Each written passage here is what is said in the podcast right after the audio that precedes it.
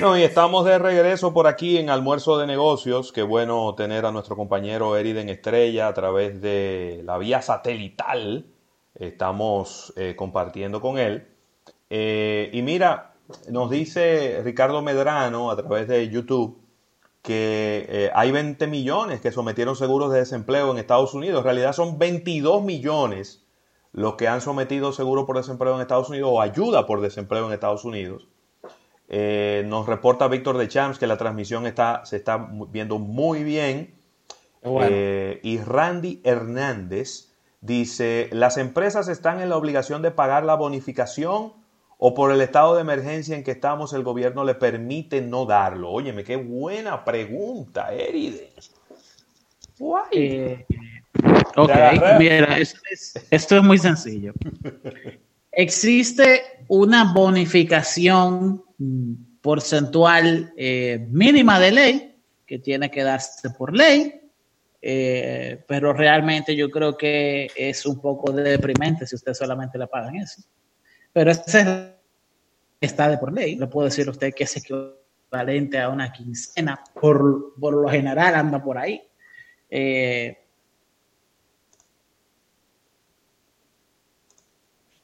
Parece que se Perdimos funcionó. Ahí brevemente a, y a, a pagar ninguna bonificación. Ahí está. Okay. Eridan. Okay.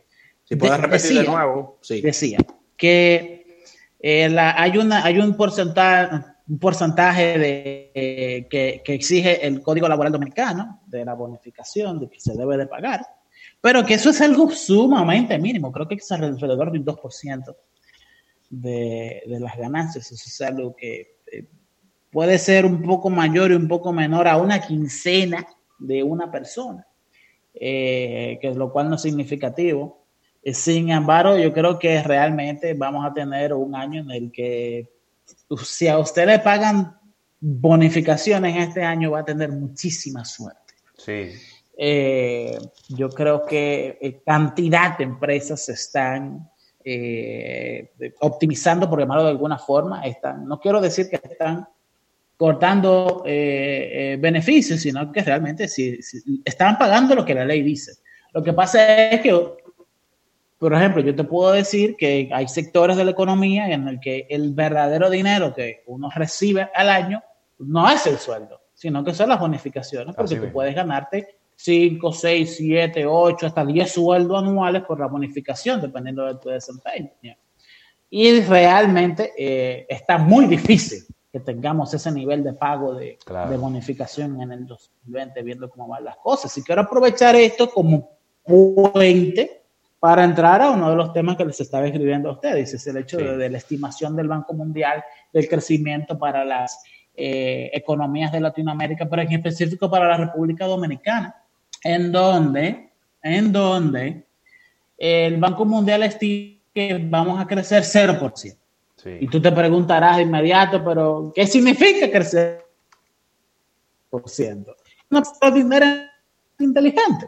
Que crecer cero por ciento implica producir y vender la misma de bienes y Estrella entiende que eso sencillamente no es posible. Yo no creo que podamos crecer cero por ciento. Es más, el crecimiento de la economía dominicana realmente yo creo que va a estar en territorio negativo. Eh, yo estoy pensando que va a ser alrededor de un eh, dos por ciento negativo en comparación con el año pasado. Sí. Okay. Yo creo, Eridan, no sé qué tú opinas.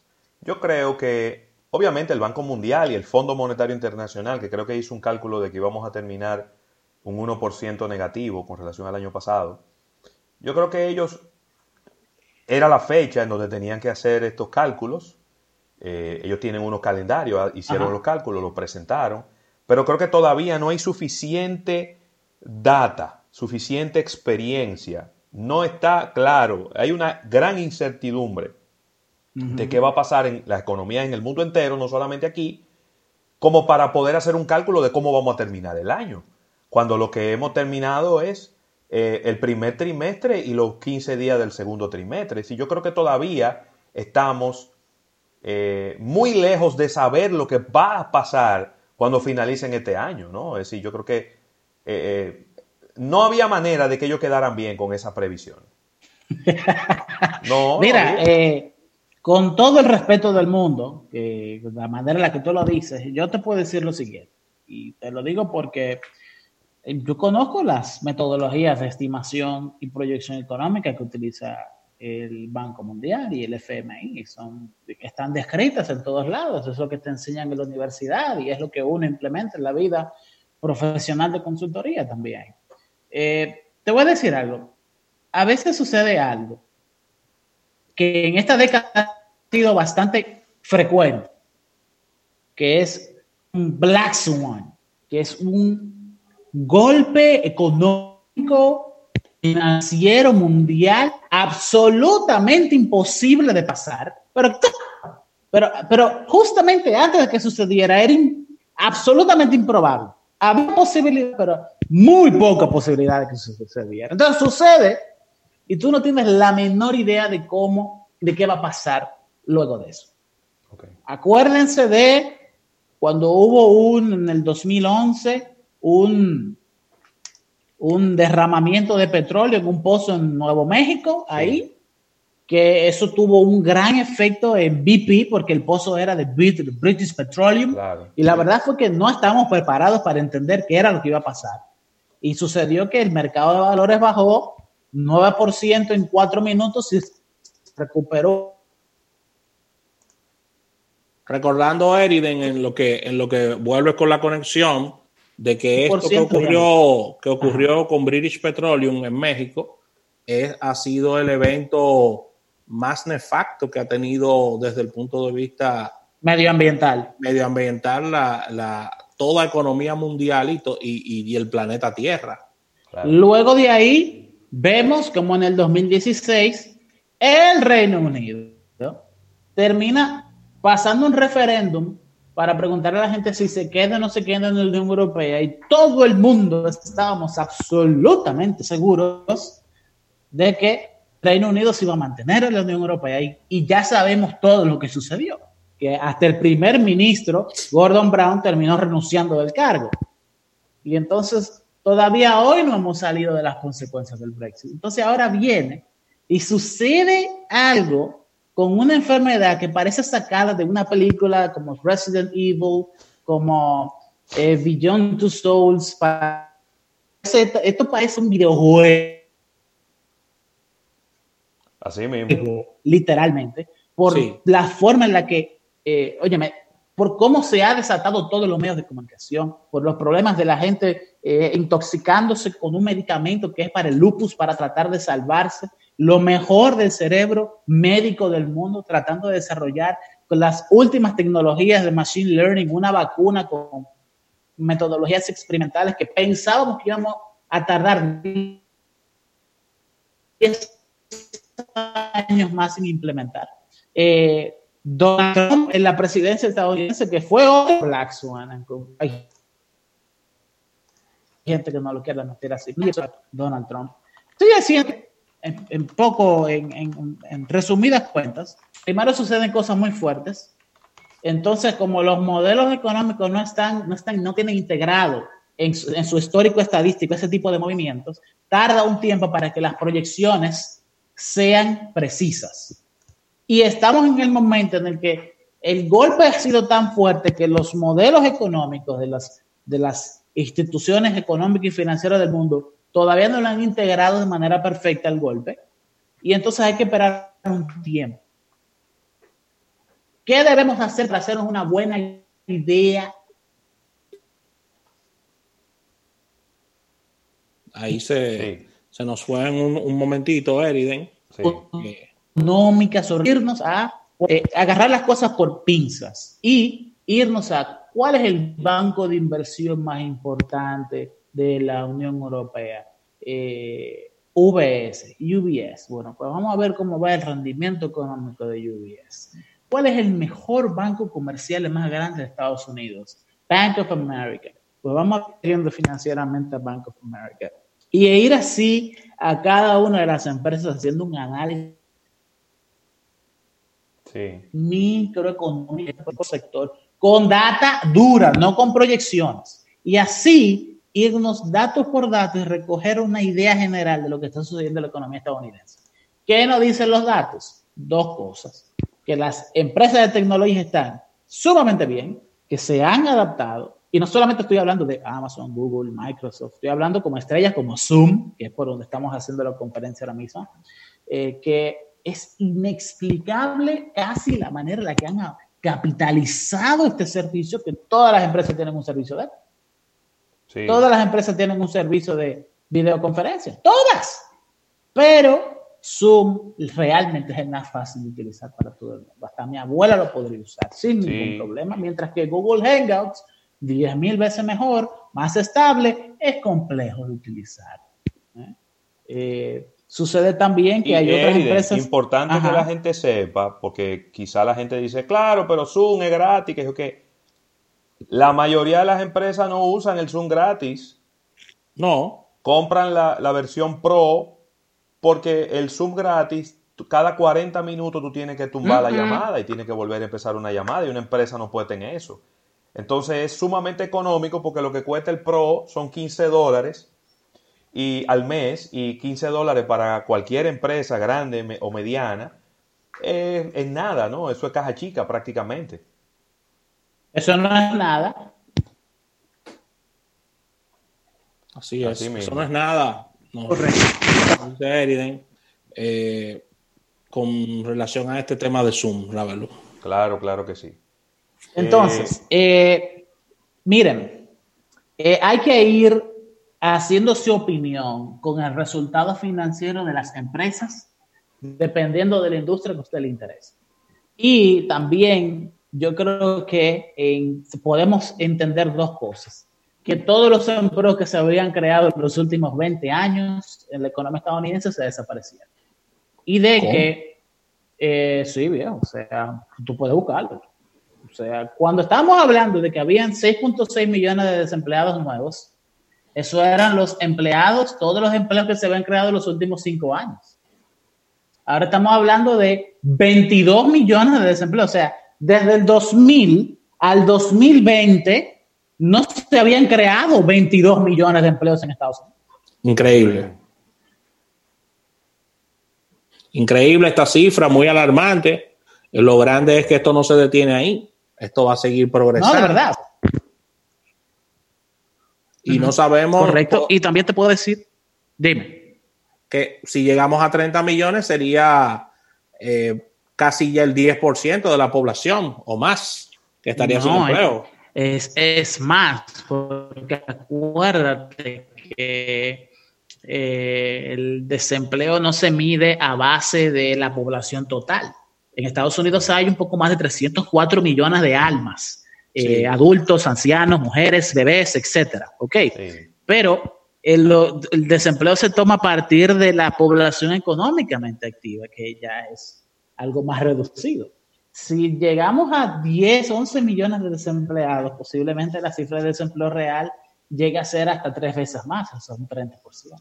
Wow. Entonces, por esto es la histeria, el, el esfuerzo que conjuntamente las autoridades federales estadounidenses se están llevando a, según el conteo que yo veo, de los cuatro trillones de la Reserva Federal más los dos punto seis trillones del Tesoro estadounidense, estamos hablando de casi siete trillones de dólares en incentivos económicos del gobierno estadounidense hacia la economía para evitar este desastre. Wow. Entonces, eh, viniendo a la República Dominicana, ok, eh, miren, es un poco complejo hablar en los mismos términos en los que uno habla de la economía estadounidense, porque aquí hay muchísima menos información. Y entonces se anuncian cosas. Y sí, ok, lo dijo, excelente, pero yo necesito ver un manual, un breakdown de, de, de cuánto dinero hay y ver una, un desglose contable de, de cómo es que se van a hacer las cosas. Ese no es el estilo de la República Dominicana, pero yo les voy a decir lo siguiente. Eh, hay un gran debate actualmente, porque todo el mundo sabe que la mayoría de las empresas normales que sí dependen de la competencia del mercado se han... A, a, se han adherido al sistema de suspensión de los contratos. Sí. ¿Cuánta gente van ya, Eridan? Tú sabes, tiene el número. Eh, yo lo que te puedo decir es que son mucho más de seis mil empresas de la República Dominicana. Porque el último número que tenía era seiscientas cincuenta y cinco mil personas que habían ya habían sido suspendidas, pero... Debe estar, debe sí, pero lo, eh, yo, tú sabes que yo, a mí no me gusta mucho la cantidad de empleados. Okay. Yo prefiero verlos por cantidad de empresas, porque eh, para mí es mucho más exacto de esa, de esa manera. Yo yeah. te puedo decir, por ejemplo, que la República Dominicana en el dos mil diecinueve había alrededor de cuarenta y cuatro mil empresas. Ok. Y si tú cuentas la cantidad de empresas que se han adherido al sistema, pues tú puedes entender qué proporción del sector productivo nacional se ha adherido a la suspensión de los contratos versus cuál se queda activo todavía. Por persona, el número se ve demasiado grande. Entonces, prefiero no hablarlo en términos de personas. Ya. Aunque les puedo decir que seiscientas mil personas es un número exorbitante, porque solamente en el gobierno dominicano trabajan seiscientas diez mil personas. Eso, ese, este es el equivalente a que el gobierno deje de funcionar, correcto, lo cual es un desastre. Entonces, mira, eh, yo sí entiendo, dentro de todo lo malo, dos cosas.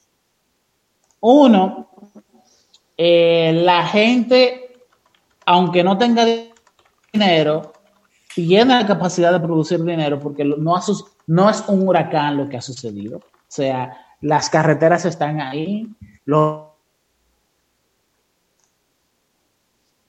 postes de luz y de internet sigue estando ahí, la demanda de las personas, por tanto, sigue estando ahí. Es bastante diferente cuando tú tienes una debacle climática que te destruye la infraestructura física y entonces, aunque la gente demanda, tú no puedes servir los servicios. ¿Me voy a entender? Sí, claro. Eso no es lo que ha pasado, lo cual le hace las cosas un poco más fácil a las autoridades en el sentido de que lo que hay que hacer es soltar el grifo del dinero en ambas partes, tanto en las empresas como en, en, en las familias. Y yo creo que eso es lo que hay que hacer. Eh, ¿Qué cuestiones yo les puedo decir que hay que hacer lo inmediato y que no sean todos? Ahí se frizó. Están completamente sueltos a su, a su suerte.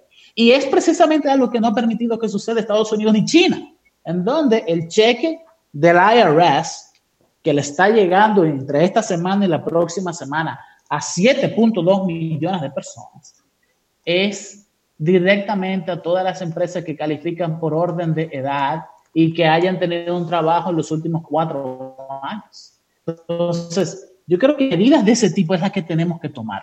Otra cosa que ya veo la hora y no quiero que se me salga es la propuesta que se está haciendo cada vez más popular en las redes sociales de tomar dinero de las A F P.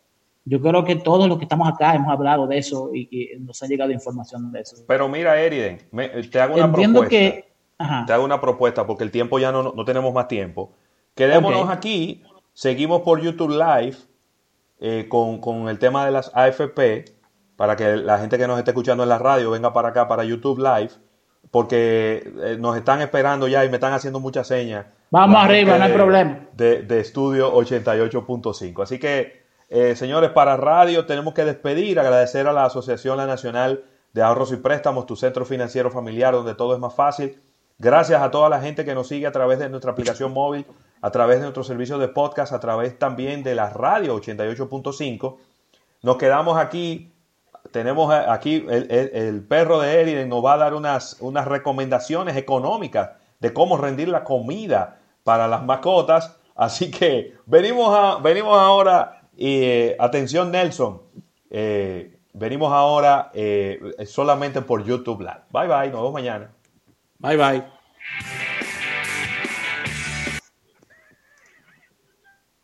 Déjame ver, remove, ahí ya lo fundí.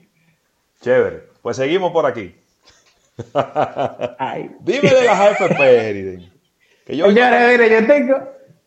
Ok, eh, te, tengo media hora con el perro, que ustedes no se imaginan la vuelta que ha dado ese perro. Yo te vi que tú estabas muerto de la risa y yo dije, ¿qué será lo que le están haciendo cosquillas, Eridan?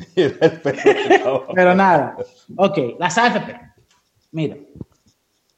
Ya que tenemos un poco más de tiempo, vamos a explicar las cosas desmenuzadas. Sí. Miren qué lo que pasa. Por si usted no lo sabía, el sistema de A F P funciona de la siguiente forma, en resumidas cuentas. Banco Central Dominicano y el Ministerio de Hacienda emiten bonos. Bonos.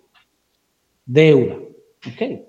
Y esos bonos son los únicos instrumentos de inversión que las A F P, las, las eh, administradoras de fondos de pensiones, pueden comprar con el dinero de sus eh, empleados. Ok, de los afiliados.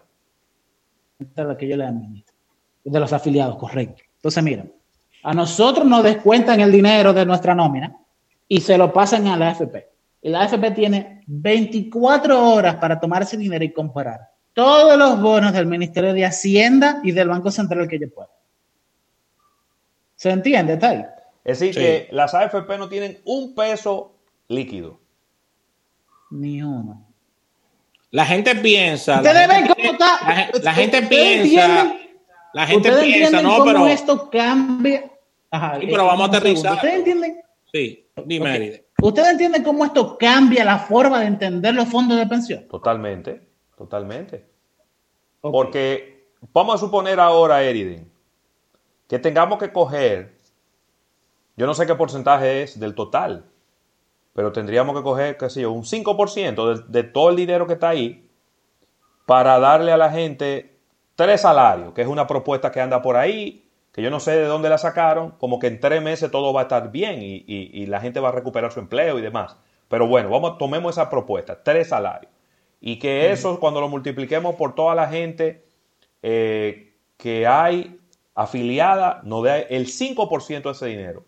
cinco por ciento de ese dinero habría que agarrar y hacer efectivo diner, eh, eh, esos bonos del Banco Central para poder entregarle ese dinero líquido a la gente. ¿Y cuánto sería cinco por ciento de eso? ¿Es mucho cuarto, Eriden? Eh, vamos a estimar setecientos mil millones de pesos. diez por ciento son treinta y cinco mil millones de pesos. Okay, eso sería, hay que prender una máquina para hacer todos esos cuartos, eh, porque no hay, yo creo que no hay, esos cuartos no los hay ahora mismo en la calle.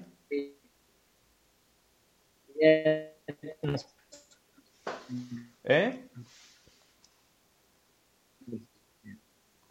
Sí, pero hay, hay otro problema.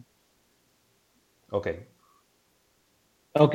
¿Me pueden escuchar ustedes? Sí, sí, ahora sí. El problema es... Ajá, excelente. El problema Revisa algo es que te, que te mandé, Ravelo, por WhatsApp. El, el fundamento del problema es que en el caso de los bonos del Banco Central, el Banco Central, como es el Banco Central, puede imprimir dinero y pagar lo que sea. Sí. ¿Y el Ministerio de Hacienda puede hacer eso? Claro que no. Porque el Ministerio de Hacienda en primera instancia tomó el dinero que le dieron.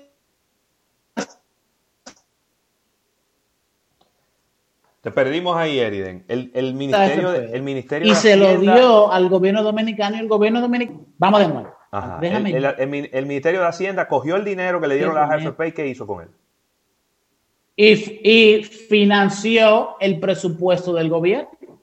Se lo dio al gobierno para gastarlo. Ya, no ya. O sea, los, los bonos que emite el Ministerio de Hacienda están específicamente hechos para que las A F P los compren. Okay. El, el, el, la, la, el Ministerio de Hacienda toma ese dinero y se lo reparte para fondear el presupuesto del Estado dominicano. Claro. Se lo da al Ministerio de Agricultura, se lo da a Obras Públicas, se lo da a Salud Pública. ¿Y a dónde, Entonces, ¿y a dónde, le, a dónde el gobierno coloca e, ese dinero? ¿Lo coloca en, en, en qué? ¿Eso es, eso es endeudamiento eh, de, interno o externo? No, eso es endeudamiento dominicano. Y con ese dinero es que se financia las operaciones del gobierno, el pago de nómina, la construcción de acueductos, hacer carreteras, absolutamente todo. Entonces, yo lo que veo es que ese, ese ciclo que yo les estoy explicando a ustedes El público no lo maneja. No, porque parecería como que los cuartos están en una bóveda esperando. En que una cuenta. Decida, que, que decidan que qué gente, es lo que vamos a hacer con ese dinero. Lo que la gente piensa es, es haciendo ejercicio de, ley, de su ignorancia, el desconocimiento de la ley de la seguridad social, es que ese dinero está guardado en un sitio. Ya. Y no es así. Entonces, ya que describimos el problema y hablamos del problema, bueno, pues vamos a entender cuáles son las posibles soluciones. ¿Les parece? Dale. Una solución, la más fácil, es que los bonos del Banco Central, el Banco Central decida, vamos a colocar, vamos a pagar literalmente, eso se llama llamar a call. Vamos a pagar los bonos del Banco Central que hemos emitido por valor de tanto dinero. Y todas las A F P que tienen bonos del Banco Central le venden el bono al Banco Central y el Banco Central le paga. Y eso es algo relativamente fácil de hacer porque esos bonos no son en dólares, son en pesos dominicanos, que es lo que tiene la soberanía el Banco Central de manejar a todo, su completa disposición. Okay. El problema se complica con el Ministerio de Hacienda, que el gobierno no imprima dinero. Entonces, ¿cómo lo podría hacer? Una solución, Ravelo, sería que el gobierno dominicano emita bonos soberanos y que los coloque en los mercados internacionales y saque esos dólares del mercado internacional y los inyecte en la economía dominicana. Solamente así se puede aplicar la propuesta que anda en redes sociales. Porque el gobierno no tiene treinta y cinco mil millones de pesos del, gobi- de, del presupuesto total en caja chica. Yeah. Para algo que absolutamente no se planeó, ni pudo haberse planeado cuando se hizo el proyecto de ley de presupuesto para el dos mil veinte, que son novecientos noventa y seis mil millones de pesos dominicanos, casi un trillón. Ahora, una pregunta que va quizá antes de todo lo que hemos hablado, porque okay, obviamente estamos desmitificando el tema de que mañana podemos coger los cuartos de la A F P y empezar a entregar a la gente. Eso no es posible. Correcto. ¿Tiene eso sentido no es hacer eso?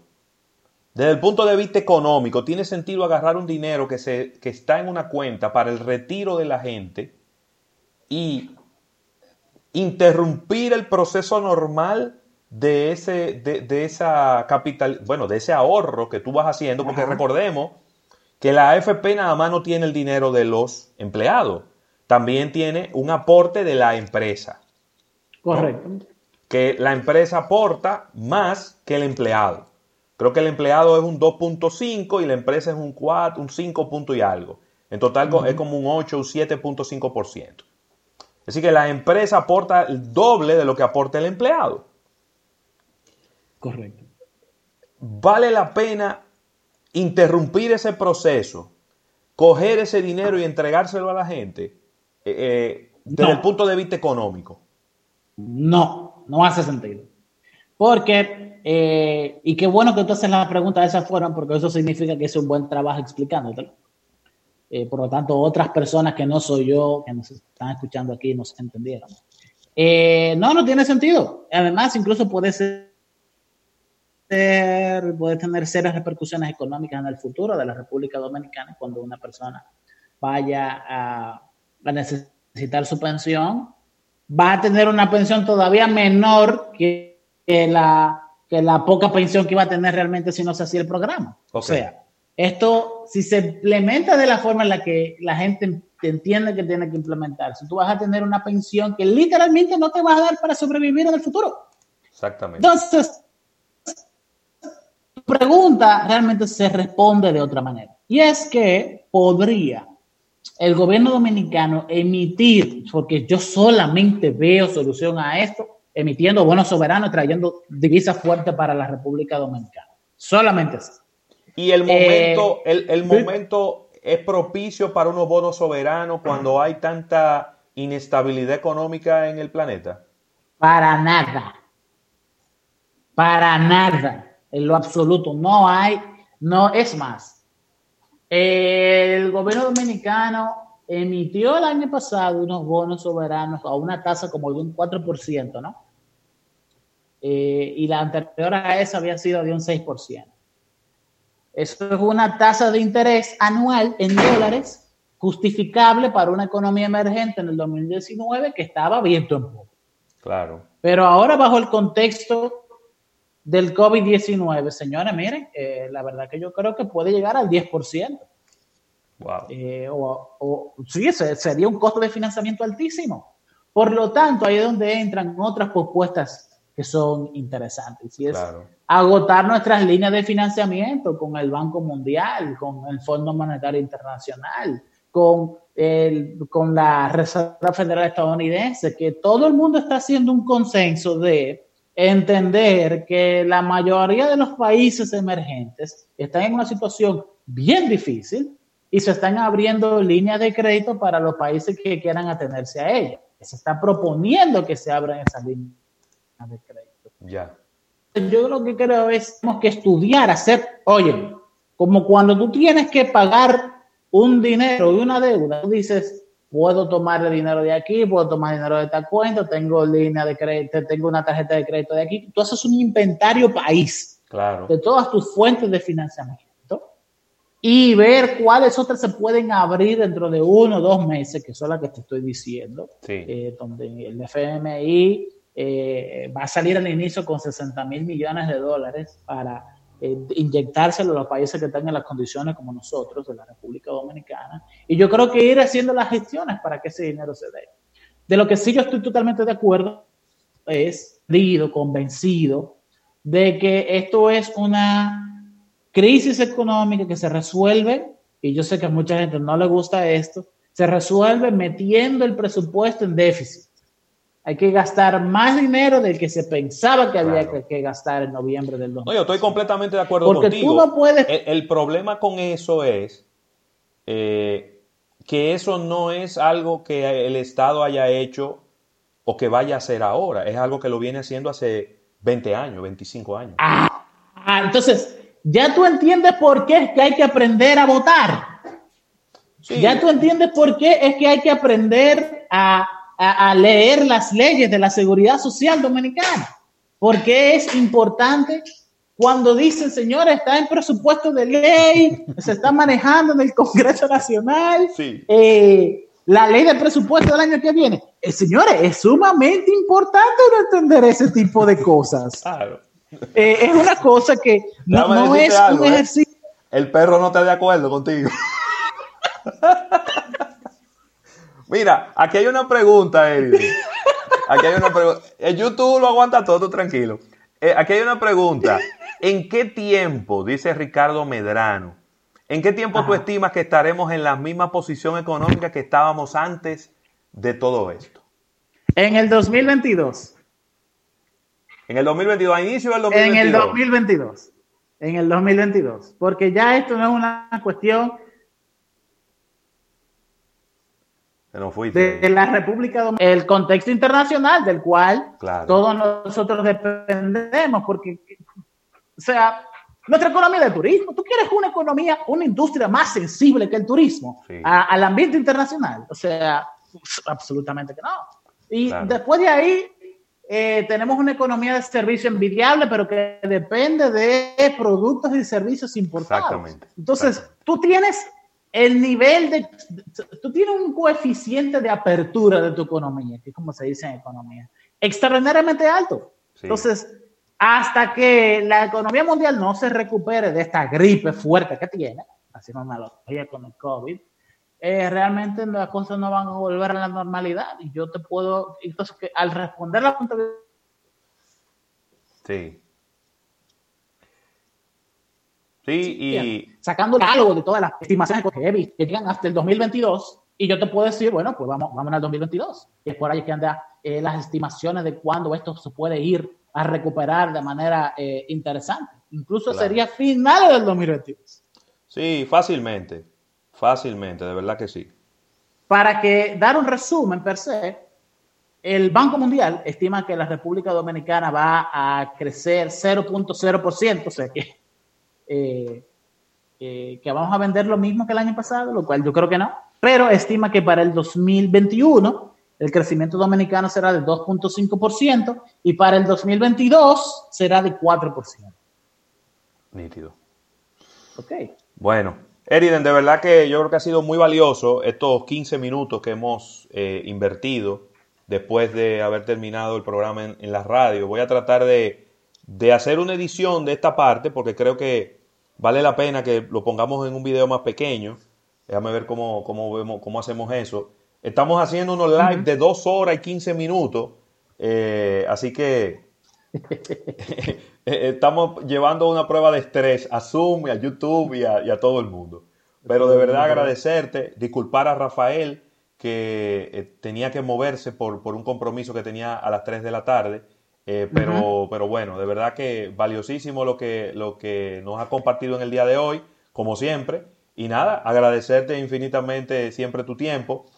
Eh, vamos a decirle a la gente tus redes sociales en el caso de que quieran hacerte cualquier pregunta o demás. Eh, claro que sí. Miren, yo estoy disponible y abierto para todo el que tenga preguntas económicas interesantes en arroba Eridan Estrella. Eridan Estrella en Instagram, en Twitter, en Facebook eh, y a la hora que sea, sinceramente. Ricardo Medrano está preguntando de, que, Ajá. de las teorías de conspiración, de que los chinos crearon el virus y todas esas cosas. Yo creo que tenemos que mejor invertir el tiempo. En, okay. en no, sí, pero espérate, espérate, espérate. Mira, yo he entendido que hay cosas que parecen estúpidas, pero que tanta gente tiene la misma duda que yo creo que hay que responder. Sí. Okay. Eh, miren, les voy a decir algo. Yo no soy médico. Y créanme que no todos los médicos son eh, bacteriólogos, que es una claro. rama de las ciencias médicas. Eh, yo les puedo decir una cosa. No hay necesidad de tú hacer lo que la naturaleza hace mejor que tú. ¿Ya? No hay necesidad de hacer lo que la naturaleza hace mejor que tú. ¿Qué sentido tú sentarte eh, e invertir tres mil millones de dólares en el desarrollo de la supergripe, cuando de manera normal la naturaleza crea agentes patógenos que son extraordinariamente contagiosos? Claro. Lo que tú puedes hacer, y te estoy diciendo esto porque no tiene sentido económico tampoco, invertir tanto no. dinero en algo que la, se da de manera natural en el mundo. Y yo te voy a decir Entonces, algo, Eridan. A China le conviene paralizar el mundo entero cuando ellos son el suplidor del mundo. Claro que no, tampoco. Y entonces por ahí tiene? anda la teoría. No, no lo tiene. Pero también anda por ahí la teoría del jaque mate, que se dice que subieron los valores de las, de las empresas, luego bajaron y China las compró eh, eh, de manera eh, eh, a precio de vaca muerta. Pues déjame decirte que sí, eso pasó, pero también lo que hace la cuestión más realista es el hecho de que también hubo inversores estadounidenses que compraron acciones de empresas europeas. Ajá, pregúntale a Warren Buffett. Pregúntale a Warren Claro, Buffett. Ah, qué bueno es hablar contigo, viejo. O sea, Buffett salió con, una, con, una, con un cofre de dinero claro. a comprar, óigame bien, todas las empresas en Israel, en la Unión Europea, en Alemania, en Chile. Así mismo. Él sabía que están bien manejadas, que conoce sus estados financieros, pero que no había podido porque sencillamente le entendía que sus acciones obviamente estaban sobrevaluadas. Es como que te digan, Eridan, Entonces, mañana. Es eh, como que te digan mañana. A ver. Mira, el carro que a ti te gusta, pero que cuesta diez millones de pesos, por una razón circunstancial, hoy está en un millón quinientos mil pesos. Tú vas a salir corriendo a comprarlo. Porque claro. ese es el carro que a ti te gusta. Entonces, eso mismo pasa con, con todos los inversionistas. Ellos miran empresas que van muy bien, que les gustaría comprar, pero que no pueden comprar por la razón que sea. Y en Porque la acción está sobrevaluada. Esas empresas se desploman y tú dices, ahora o nunca. Este es el momento. Este es el momento Correcto. de comprar. Entonces váyanse a ver, porque eso es información pública, las empresas en las que ha invertido Warren Buffett. Váyanse a ver la, las empresas en las que en el último mes ha invertido Carl Icahn, del cual tú y yo hablamos constantemente en Amor Sobre Negocios. Tiene unos colmillos de ese largo así. Mira. De todo el lado, el señor vampiro, Drácula financiero es él, pero que el tipo es un claro. es brillante adquiriendo. Claro. Pero no solamente se queden en las personas, váyanse y busquen eh, eh, en dónde está invirtiendo Vision Fund de Japón, que es el fondo de inversión más grande del mundo. Váyanse a ver en dónde ha estado invirtiendo Fidelity, eh, los hedge funds del mundo, en donde sí. han estado colocando su dinero. O sea, es verdad que hubo bancos de inversión china que compraron claro. la vaca muerta, precios de empresas, acciones de empresas europeas, pero también lo hicieron de China, de Latinoamérica, de Estados Unidos, de Canadá, de Francia, de Alemania. En Alemania, viejo, hay un banco que se llama N veintiséis. Nombre rarísimo para uno, pero al final aparentemente es un gran banco alemán. N veintiséis. El N veintiséis tiene una división de banca de inversión que se maneja como un fondo de inversión súper agresivo. Esa gente compraron la mitad de Europa. Ahí está. Todas las empresas que ellos siempre habían querido comprar de Italia, que no podían comprarlas. Eh, hay una empresa, no me acuerdo el nombre ahora, que lo que hace es, oye, ¿qué negocio más? Pero empacar medicamentos. Wow.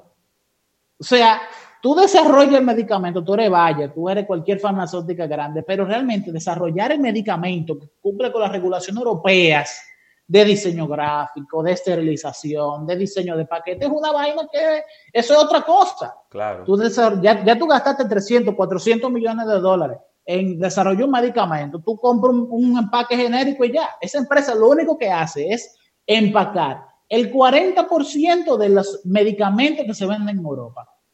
Esa empresa nunca va a tener problema liquidez. Nunca. Mi hermano, la compraron el otro día de N veintiséis, alrededor del veinte por ciento de sus acciones. Entonces, vuelvo y digo, es un movimiento normal del mercado. Entonces, lo que hay que hacer es informarse de ah. gente y de, y de gente seria, de medios de comunicación que tienen criterios de informar y darle eh, sentido, no permitir que un charlatán le meta ideas charlatanísticas okay. a ustedes y, sobre la cabeza. Y además, aprender también a leer entre líneas. Por eso es que, claro, nosotros tenemos una condición especial y es que nosotros vemos la noticia día a día, día a día. Entonces, cuando pasa Ajá, algo, claro. nosotros tenemos doce años atrás viendo noticias y nos damos cuenta de que algo ocurrió. Normalmente la gente lo que ve nada más el escándalo, Del, uh-huh. de, de lo que aflora, pero nosotros tenemos doce uh-huh. años viendo la noticia que va ocurriendo pedacito a pedacito. Cuando explota, uh-huh. ya uno entiende un poco por qué explotó. Correcto. Y tú vas creando una familiaridad con la información financiera que te permite crear un criterio al momento de que te, te llegue una información que tú, por ejemplo, ¿cuántas veces no nos ha pasado a nosotros que nos llegue un headline interesante de Bloomberg o de Financial Times sí. y decimos, eso no es así, eso está contando la mitad de la historia. Eso en vivo raro. En el programa Un Almuerzo de Negocios. Así eh, mismo. O que viene y dice, Goldman Sachs estima que el precio máximo de la acción de Tesla son doscientos dólares. Como nos pasó eso el año pasado, yo te dije de inmediato, ese tipo se equivocó en la estimación y eso no es así. A la semana la acción estaba en trescientos cincuenta dólares. Claro. Entonces, por, que por cierto, eh, Netflix ahora mismo tiene un valor de mercado más grande que el de Disney. Una, una locura, ¿no? Las acciones de, de Netflix que van creciendo como la espuma. ¿Tú te diste cuenta de cómo ellos agarraron y pusieron la mayor cantidad posible de contenido gringo en todos los mercados del mundo? Lo que ¿Tú todo te el mundo diste estaba, cuenta del cambio que... Lo que todo el mundo estaba pidiendo, pero que ellos quizás no le veían importancia hacerlo, lo hicieron en este momento donde la gente iba a devorar con su eh, contenido. Correcto. Incluso adelantaron el lanzamiento de series que ya ellos tenían listas y que esperaban que eh, lanzarlas a finales de año, pero dijeron, vamos a adelantar esto porque ahora que la gente está consumiendo esto. Eh, han tenido un crecimiento importante de suscriptores. Eh, y déjame decirte que reducir la calidad promedio del streaming en Europa les ha permitido a ellos reducir costos, que es algo que tú no ves mucho en Netflix, que ellos redujeron costos. Entonces, como que eh, la cuestión ha sido extraordinariamente interesante. Así mismo. Bueno, Eridan, no podemos seguir abusando de tu tiempo. Además, el perro definitivamente que tiene un plan contigo. Así que muchísimas gracias por tu tiempo. Gracias a toda la gente que se mantuvo en el live de, de YouTube. Eh, a Valentín Yunes, a Ricardo Medrano, A, estuvo muy activo a Pilar Pujols. Ya viste la iluminación, ella me criticó la iluminación mía ayer y hoy tuve que hacer una no, tuve que hacer una reestructuración, tuve que jalar un escritorio, tuve que poner sí. otra, una cámara web diferente porque la verdad que